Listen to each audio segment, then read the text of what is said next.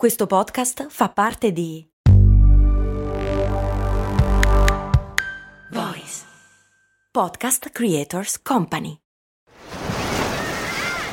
Hear that? Believe it or not, summer is just around the corner. Luckily, Armorall, America's most trusted auto appearance brand, has what your car needs to get that perfect summer shine.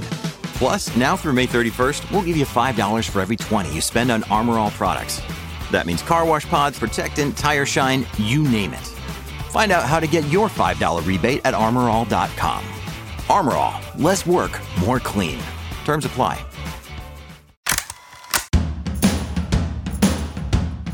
Bentornati amici e amiche qui su Brand, io sono Max Corona e vi volevo dire che viviamo in un pianeta con la bellezza di 1.2 miliardi di automobili. Siamo stati letteralmente invasi dalle macchine e a noi va bene così.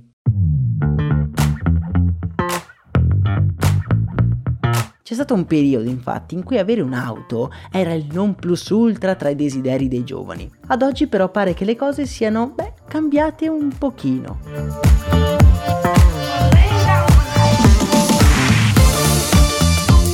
Le automobili dal 1900 in poi sono state cruciali per lo sviluppo del genere umano. Hanno permesso di accorciare le distanze, hanno reso accessibili i luoghi remoti e hanno davvero liberato molte persone da alcuni limiti che le obbligavano a vivere la loro esistenza in un unico luogo. Per la prima vera grande rivoluzione nella diffusione del mercato automobilistico dobbiamo ringraziare il grande, indimenticato Henry Ford, che introdusse ad inizio Novecento la Model T, la prima auto per le masse, realizzata per la prima volta con la famigerata catena di montaggio. Questo stratagemma ha permesso più o meno a chiunque di potersi permettere un'auto, auto che sono diventate un settore sempre più profittevole. La stessa Ford aumentò addirittura i salari dei propri dipendenti dipendenti così che i suoi stessi dipendenti potessero permettersi un'auto nuova fiammante. Dagli anni 20 in poi le auto cominciano a sfrecciare dappertutto e diventano sia un oggetto di desiderio sia anche di estrema utilità. Un'automobile significa poter andare ovunque ci sia una strada e questo significa una sola cosa, libertà. Dal dopoguerra in poi l'auto diventa anche uno status. Comprare una macchina è il modo più immediato e semplice per dimostrare di essere qualcuno. Pensiamoci, noi diamo molto valore all'automobile come oggetto, un valore spropositato nei confronti del suo valore intrinseco. Avere una macchina è uno di quei passi obbligatori della vita. Ogni giovane, quando ha qualche soldo da parte, si compra una macchina, anche se effettivamente questa tendenza pare stia un po' cambiando.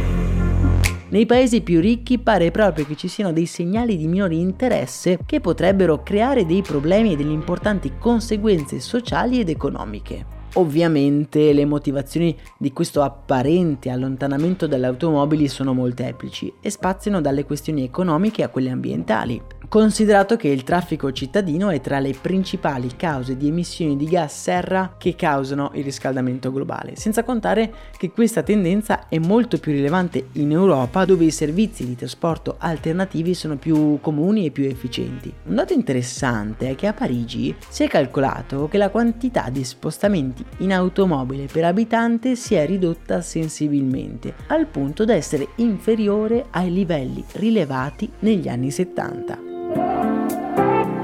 Situazione diversa invece per l'America e per gli Stati Uniti, dove molte città sono costruite proprio a misura di automobili, al punto da non essere pratiche da percorrere a piedi oppure con altri mezzi. Non so quanti di voi siano stati recentemente a Jacksonville, in Florida. Io per esempio no però è più grande di Londra come superficie e non ha neanche un milione di abitanti. Sono città spaziose, dove le strade sono enormi dove tutto è a misura di automobili, dove l'automobile è essenziale. Nonostante questo, però, anche negli Stati Uniti i neopatentati sono sempre meno. Nel 1997 ben il 43% dei sedicenni aveva la patente di guida, ma nel 2020 la percentuale è arrivata pensate un po' al 25%. Una delle spiegazioni di questo fenomeno è la maggiore disponibilità di beni che possono essere consegnati a casa, senza contare poi l'evoluzione dell'intrattenimento domestico. Per esempio, la diffusione dei videogiochi e dei contenuti in streaming pare abbia reso meno necessario lo spostarsi in città per chi vive nelle periferie oppure in provincia. Tutti questi dati provengono da uno studio condotto dall'Economist che segnala anche come ai motivi prettamente economici se ne aggiungano altri culturali, legati soprattutto alle preoccupazioni per il cambiamento climatico. Le nuove generazioni, soprattutto in certe parti d'Europa, sono abituate a pensare all'automobile come qualcosa di vecchio e inquinante, qualcosa anche un po' di fuori moda, preferendo bici e altri mezzi elettrici. Questo argomento mi ha particolarmente interessato e, e se vogliamo citare un caso molto rilevante è quello della sindaca di Parigi, che ha portato avanti un piano molto ambizioso per ridurre il traffico in città. Nel corso degli anni ha rimosso numerose aree di parcheggio nelle zone centrali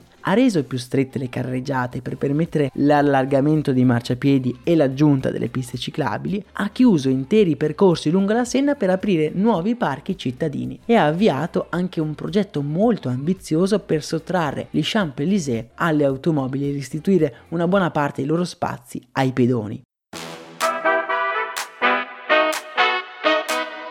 Questi e altri provvedimenti hanno permesso di ridurre il traffico cittadino e hanno contribuito a coltivare una maggiore consapevolezza tra la cittadinanza, anche se ovviamente non sono mancate critiche e proteste. Posso solo immaginare cosa succederebbe se facessero la stessa cosa, che ne so, a Roma. Ci sarebbe, credo, una rivolta cittadina. Ma sapete che vi dico? Io me la rischierei se fossi il sindaco. Cambiamenti del genere portano sempre ad un periodo di disagio. Ma poi, beh, mettono tutti d'accordo.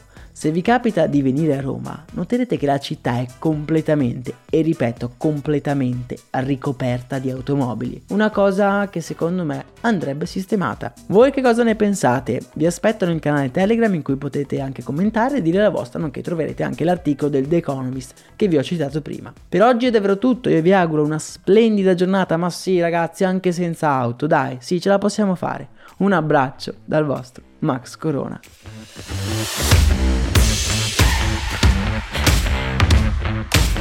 Thank you.